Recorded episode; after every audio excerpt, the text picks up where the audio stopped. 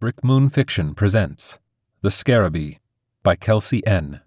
Narrated by Nicholas Thurkettle. For God's sake, Vera, there's somebody out there. We've got to let them in.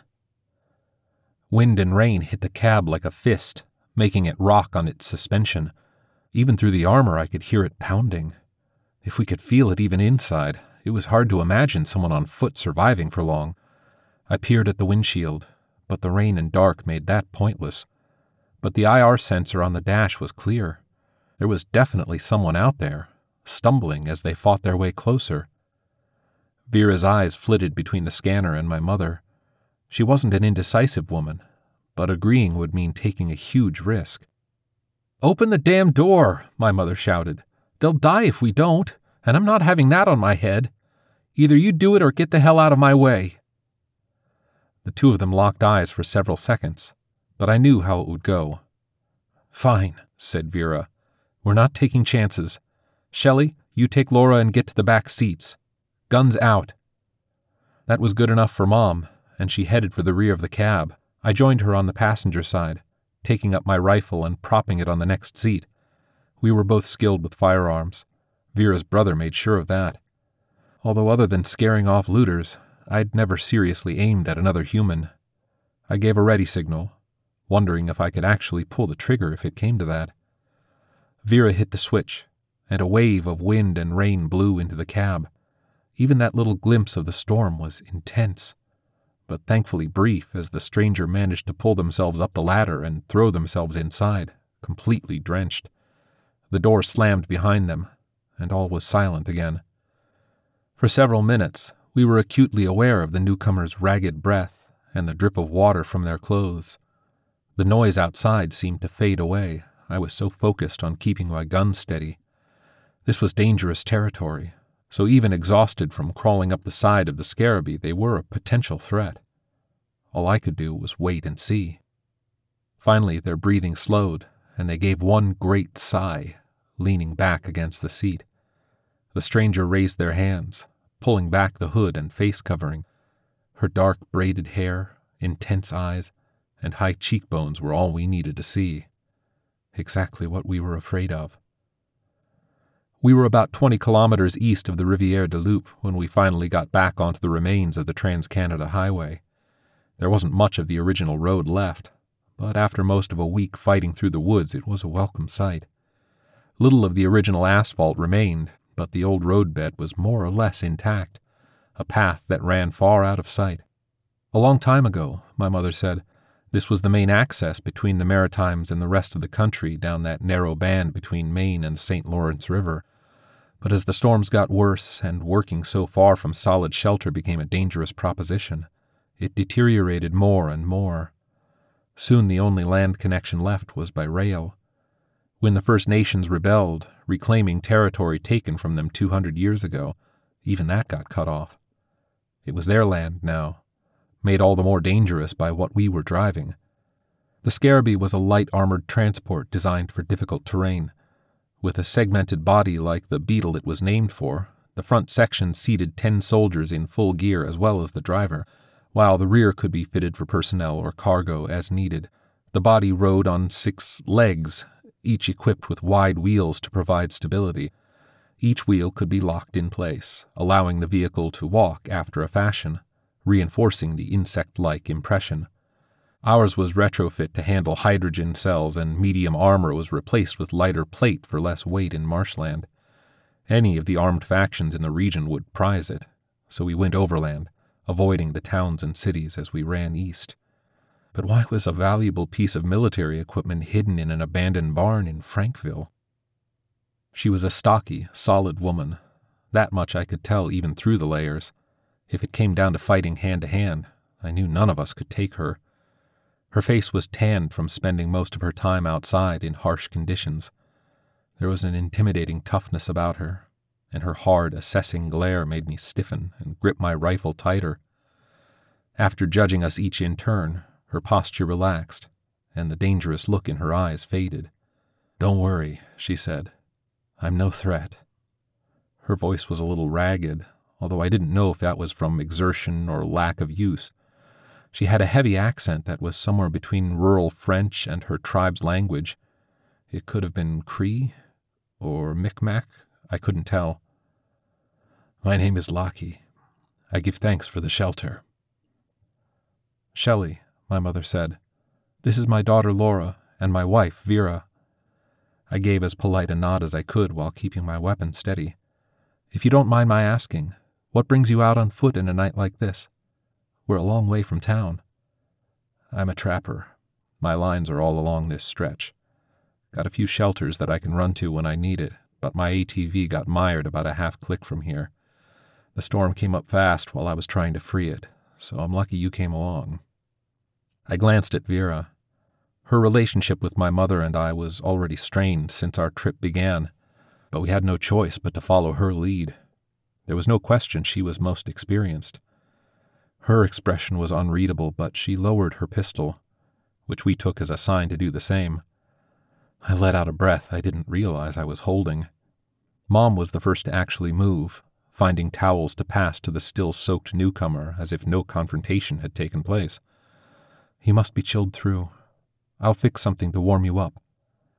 Then she was gone into the rear section that carried our supplies and makeshift kitchen. When she left, she took the conversation with her, leaving an awkward silence. Vera only sat there, watching Lockie remove her outer garments and lay them across the seat behind to dry. I could see she was as well built as I suspected, the muscles in her shoulders fully visible. As she dried herself, I saw her glance, just for a moment, toward Vera.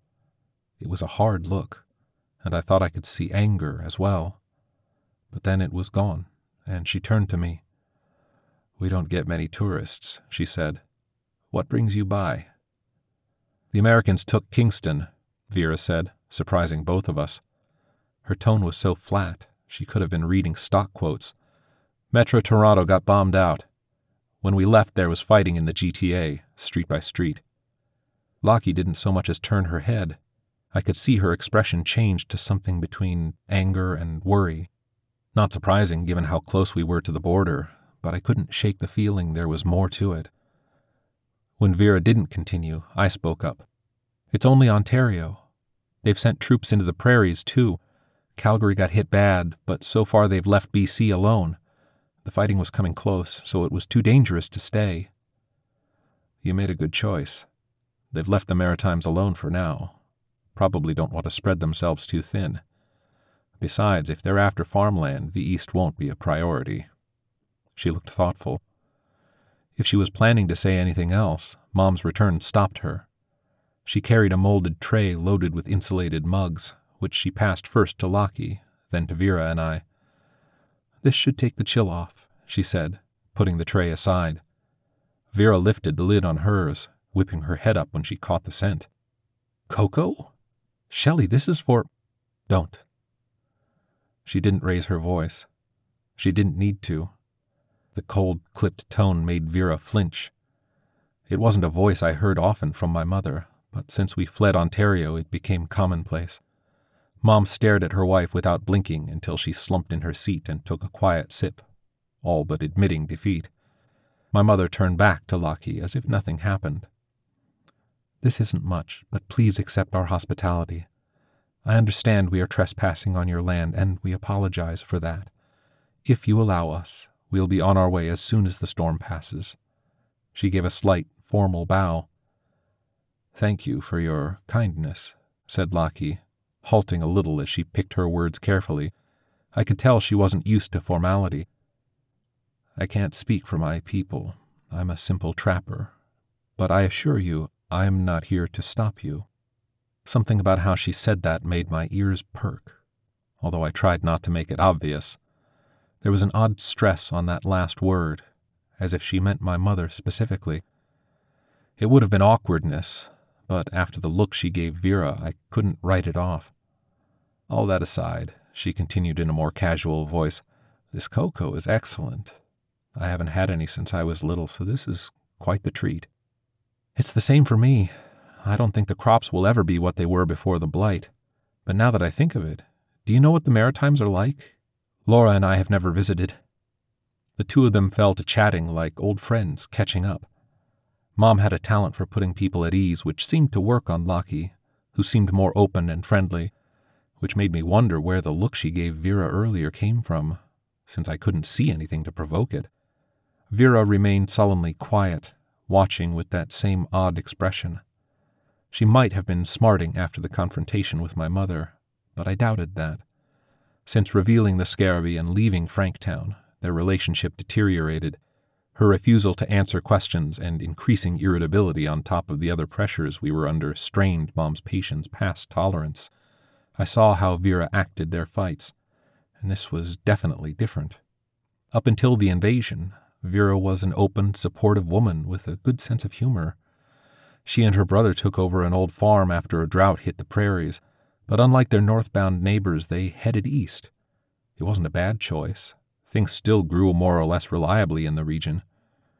We believed her story for a long time, until the night that she pulled open the doors of the old collapsing barn. That's when we realized it was all a lie.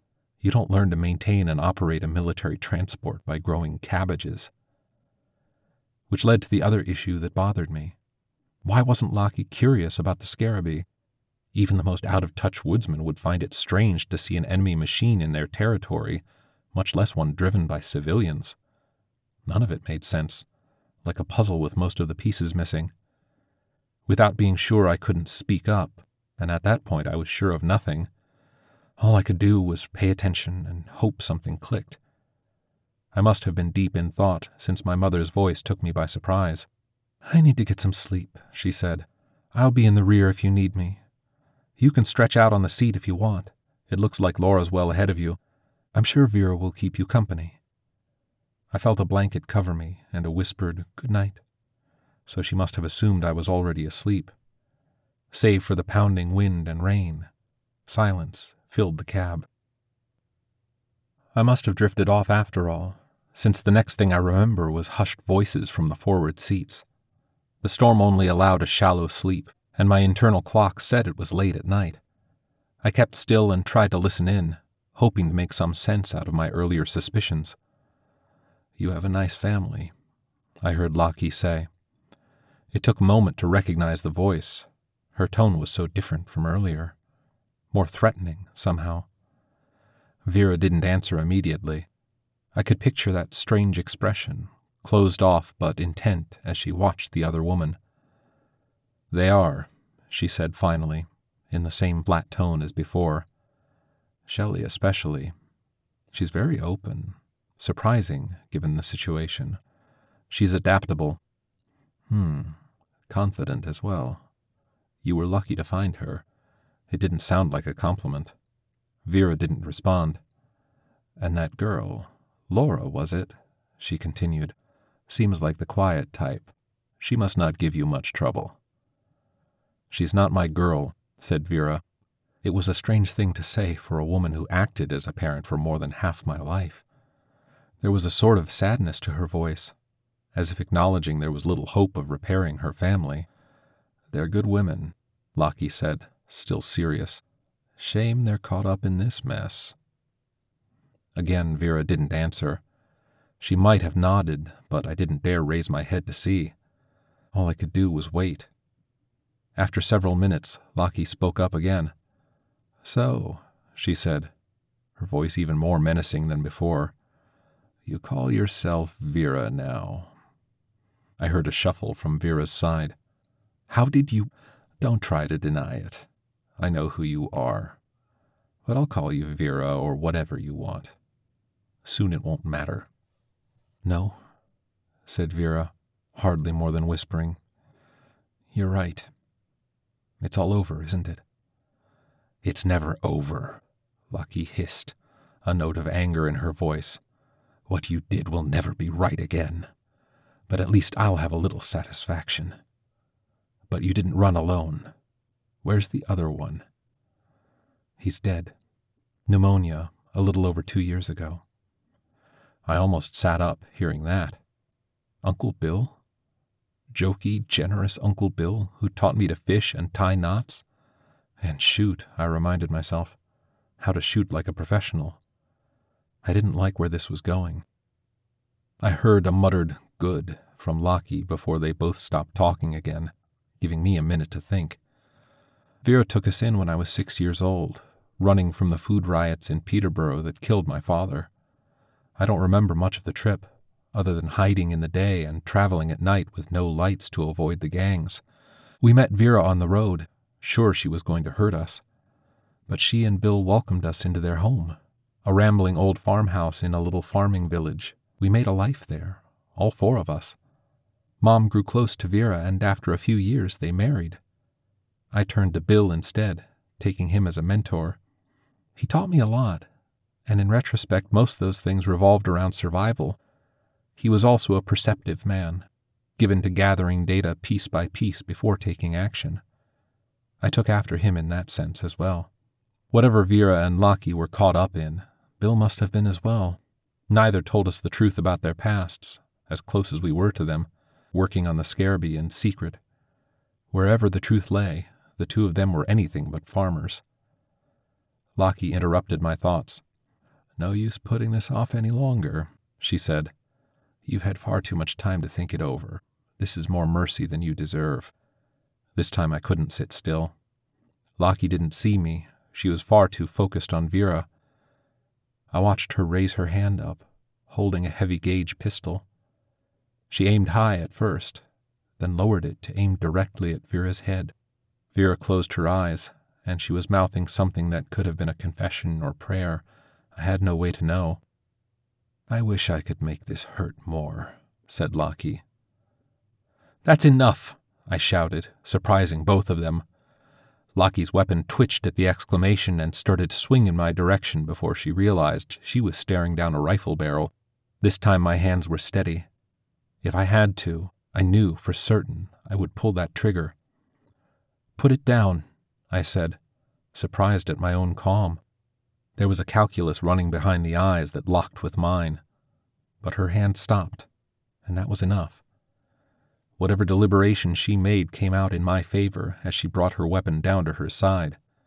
When she raised her hand again, it was empty. I glanced at Vera, but she just sat there wide eyed. She was no threat, so I snapped back to Lockie, whose eyes were still on me. She didn't speak. Laura, what are you doing? Shut up, Vera, I snapped. You keep your hands where I can see them, too. I don't trust either of you right now. Lockie seemed to relax a little, although she remained wary. Are you sure I'm the one you should be aiming at? She's the criminal here. If she expected me to be shaken, she was in for disappointment. You're the immediate threat. Don't worry, I've got enough bullets for both of you. Listen to her, Vera said. My top gunner trained her. She's a better shot than I am. Lockie raised an eyebrow at me, then frowned. You've been running with a dangerous crowd, girl. There's more going on here than you know. You'd be surprised what I know. But you're right, I don't have the whole story. And you two are going to give it to me. Another glance at Vera. This time I'm not asking. Lockie sat back but before she could speak, Vera cut in. I'll do it. I was going to tell both of you after we got to safety, but that's blown all to hell now. You've got a right to hear this, so let me. This isn't only your story, I told her. I know you're both involved, so I'll hear from both of you. But you can start. Lockie nodded, as did Vera. I gave her a slight nod as a go ahead, then steadied my sights again. Vera took a deep breath, then another. There's no easy way to say this. She swallowed hard. I was at Maniwaki. It would have been simple to take me off guard then, but Lockie was also distracted by the statement. It was the biggest bombshell she could have dropped, but inside my head I could feel puzzle pieces snapping together. Vera and Bill, the Scarabee, her refusal to speak, and Lockie's involvement all the data started to make sense.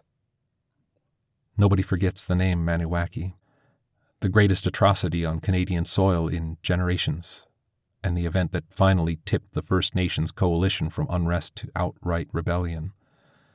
Almost 20 years ago, after years of failing crops, dangerous weather, and an indifferent federal government, resistance factions began to form among the northern tribes. Pushed against a wall, With more and more refugees from the south encroaching on treaty lands, they chose to fight back. Only small skirmishes and protests at first, but the situation continued to escalate. That was the backdrop when one band assembled a roadblock on Highway 105, just south of the town. It should have been simple, routine even. The Army and RCMP standing by to keep the peace while negotiators did their work. Maybe the natives would walk away with a few new concessions if all went well. That time would be different. The Army came as expected, but instead of standing by, they broke the blockade without any warning, taking the warriors by surprise. Deadly force was used from the start. The soldiers were ruthless, not caring if their targets were warriors or civilians. Very few managed to escape. The commander, Gagnon, turned himself in and took full responsibility, but the damage was done. Maniwaki became a rallying cry for groups across the country, and decades of bloodshed began. I glanced at Vera. The look on her face assured me it was the truth. I drove the lead transport, she said. The man you know as Bill, he was the top gunner. We had two Scarabee, full of troops, a light tank and an armored dozer. Old cars and cement barriers barely slowed us down. I still feel the impact when we went up and over, while Bill kept firing at anything he saw. That's what I remember most, being the first one to cross that line. The moment we committed, and it was too late to turn back. My eyes were on Lockie as Vera told her story. Her breathing grew heavier, and she seemed to forget I was there, focused on this woman she hated. But she kept herself under control. I could see her right arm twitch, knowing her pistol was down there. No, I told her, and said it again before she responded. I'm not going to, she said, her voice husky. Not yet. That's all I ask. The whole story, nothing left out. Then we decide what happens. Are we clear? We're clear. As if she didn't hear us, Vera started again. Everyone thinks Gagnon went rogue, that he ordered us to do it. It was all his idea, they said. That's a lie. He said it to get us off the hook. We were all guilty. He might have hated the natives more than any of us, but everyone agreed with him. It was stupid and unfair, but to us they were obstacles in the way, and we hated them for it. Our families and friends were suffering food shortages already, and the storms kept getting worse. People our people were dying. So when Gagnon and the others said natives were all lazy drunks living off handouts, we resented them. We believed they were the enemy. All of you are monsters, Lockie said with venom, but she kept still. You're right. I'm a monster. I ran away from it, didn't want to admit it to myself, but I remember how it felt. The bang as we went up and over crushing anything in the way. The sound of the top gun tearing people to pieces. I remember how it felt driving over tents that I knew still had people in them, and opening the doors so the troops could shoot runners in the back. Twenty years, and I can still feel it. I can still remember how good and right it felt. If you were right, then why did you run? Vera hesitated. I can't take the credit for that. It was Bill. After the whole thing was over. He pulled me up through the hatch and showed me what we did. At first, all I could think of was we won. But the look on his face was so sad, so broken. He told me we didn't win anything. All we did was murder people. While he talked, I looked around at all that blood, the bodies, and I started to understand. There was no victory, only slaughter. Without the adrenaline and the others telling me it was fine, I couldn't deny that we. I did something terrible. Bill was the one who decided we had to desert. We needed to stop killing. So when the natives hit us with a counterattack after Gagnon left, the two of us got away in the confusion. We ended up at an abandoned farm and hid the scarabee there. Bill was smart.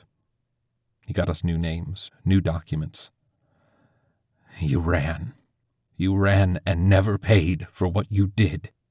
None of us paid, shouted Vera. Only Gagnon did. The rest of them were split up, but they all convinced each other what they did was right. They would have convinced me too. That's what I'm like. By then she was crying, something I rarely saw. If I stayed, I would have just kept on killing. Don't think I wouldn't. Lockie was unmoved. You never paid for anything. You ran and protected yourself. Do you think feeling bad is enough? That helping those two makes up for the people you murdered? I've been wanting to make you pay for real all these years, and when I saw you coming. About that, I interrupted. You getting stuck just as we were coming along. That's a hell of a coincidence. You weren't stranded at all, were you? She shook her head. You're sharp.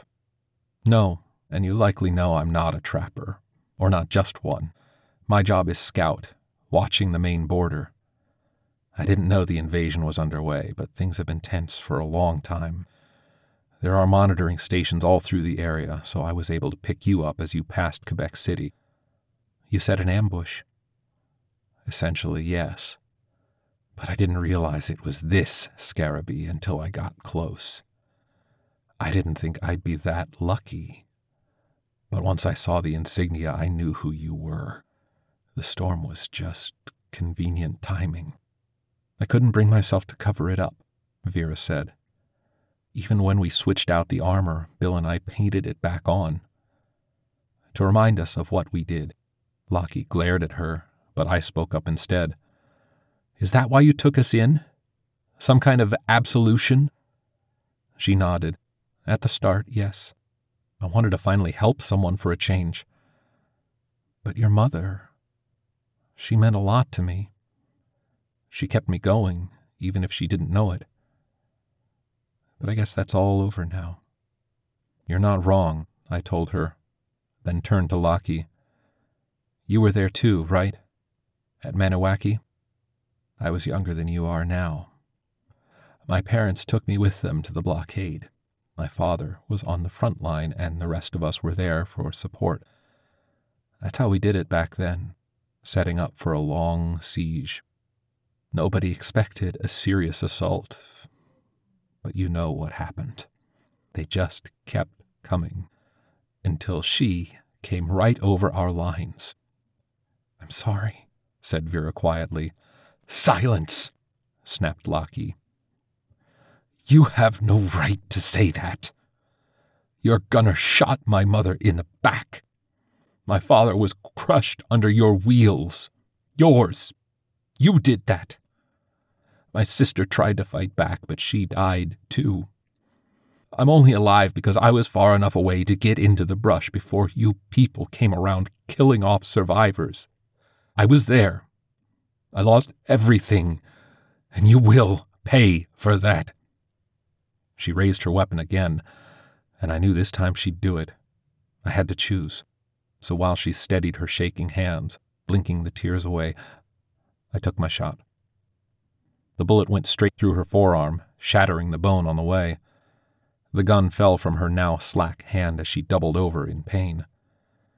Bill would have criticized me for not taking a sure kill, but she didn't deserve to die. Vera might, but I couldn't let that happen. Not yet. Even before the ringing in my ears faded, I swung my rifle to Vera. Guns, back here, now. She may have been in shock, but she knew now to follow orders. Lockie's pistol and through that and her own were tossed into the rear seats. I threw the first aid kit forward. Patch her up. This isn't over. As she worked, I took a moment to relax, grateful for the moment to myself. Neither of them could do much now. Glancing at the rear hatch, I assumed that Mom heard the noise, if the shouting hadn't already woke her up. She would stay put until she heard the all clear, which left me responsible for cleaning up the mess. Vera got the bleeding under control and wrapped up Lockie's arm. Luckily, I missed the artery, but she wouldn't have much use of that hand for a while. I snapped my fingers to get their attention. I think it's my turn to talk, So listen up. I turned to Vera. First of all, don't expect forgiveness. I won't let what you did slide just because you feel guilty about it. I'm grateful you took care of us, but in the end, you did it for yourself, so I owe you nothing. But you've got a job to finish, and I'm holding you to that. You hear me? I didn't wait for a response before turning to Lockie, now nursing her injured arm. You want revenge. I get that. I lost family to violence, too. It's a terrible thing. I won't tell you that looking for revenge is wrong. That's not my call. But I can't allow you to have it. Not today. She has to pay. My family. Shut up, I shouted, swinging my rifle square between her eyes. You're threatening my family, and I don't mean her. Don't even pretend that killing her won't put us in harm's way, or I swear it won't be your arm next time. Her eyes widened at my outburst. You know full well the Scarabee is the only way we could make it this far. Do you think either of us are trained to drive it? This isn't a pickup truck, Lockie. So once you kill her, then what? You get your satisfaction, but you still have a duty to your people, don't you? Tell me you wouldn't take this back to them. I can't, she said quietly. As a scout, I cannot look the other way. We're fighting for what's ours, and we need equipment. Thank you for your honesty, so if you take away the only protector we have, and the only way to get to safety, whatever remains of that in the world, what's left for my mother and I? You might as well shoot us yourself. So forgive me if I don't care about your priorities. You're a threat to what I care about, and it just takes one twitch to make the problem go away. I locked eyes with her for a few moments, letting that sink in. It was probably a bit petty, but after everything I wanted to make her sweat, she had to know I was pushed into a corner with nothing to lose. Then I lowered my rifle. I'm not going to do that. You'll make a deal with me. Not Vera, not my mother. This is between you and me. Can we do that? She looked like she was about to argue again, but decided against it. Instead, she sat back as a new, more thoughtful expression came over her features. What are your terms? It's simple, I told her. You put this whole revenge business on hold. For now. You've waited this long. Surely you can manage a little more. We keep traveling east, as planned, but we take you along. As an escort. We planned to give the Scarabee to the government in the Maritimes when we got there, but you can let them know your people have a legitimate claim to it. We'll back you up, so with luck they won't argue. Once the two of us are as safe as we can manage, preferably on a boat to Newfoundland, you take both the vehicle and Vera back home and do whatever you want with them. Then we all walk out of each other's lives. Is that acceptable? It took time for Lockie to answer, which I was willing to give. You can't hate someone so long over something so serious and expect to just set that aside. I had no idea what the cost of something like that was, but it wasn't my concern. If I refuse, what happens to me? Nothing. If you refuse, you leave. I keep your gun, and you can still wait out the storm. After that, you're on your own. I doubt there's much you can do with your hand like that, and we'll be into New Brunswick before you can call in backup. She appeared relieved by the answer, and for a moment I thought she was going to take that option. Very well, she said instead. I agree to your terms. I swear not to harm that thing. She almost literally spat at Vera, but I was fine with that. I asked for respect, not cooperation. I swear to do everything in my power to see that you and your mother are protected. Other than that, I will make no promises. I ask for none. I replied, then swung the rifle barrel toward Vera. She was silent through the whole exchange. I want the same assurances from you. Swear you will treat Lockie with respect and not provoke her. Finish the job you started without any self destructive nonsense. You will also tell Mom everything you told me. I can't trust you on anything else, but can I trust you with this? You can, she said, more subdued than ever. I swear, the same as she did. With that, I uncocked my rifle and finally laid it aside, letting my hands succumb to an attack of the shakes. For all my big talk, it felt like the fact we were all still alive was some kind of miracle. I slumped back in my seat, staring at the ceiling. You two are such a handful, I said, feeling weary. If it is any consolation, Laura, said Lockie, the hint of a smile making its way into her voice, you earned my respect today. I underestimated you badly and paid the price for that. You are quite a formidable woman. Thanks, I said, leaning over to rap out the all clear signal. Now I wonder if there's any of that cocoa left. After all this, I think I've earned it. This has been a production of the Brick Moon Fiction Podcast. If you like what you hear, please give us a review on iTunes as it helps us find a bigger audience. For more information on Brick Moon and special offers, sign up for the Brick Moon Fiction newsletter at brickmoonfiction.com. Thank you for listening.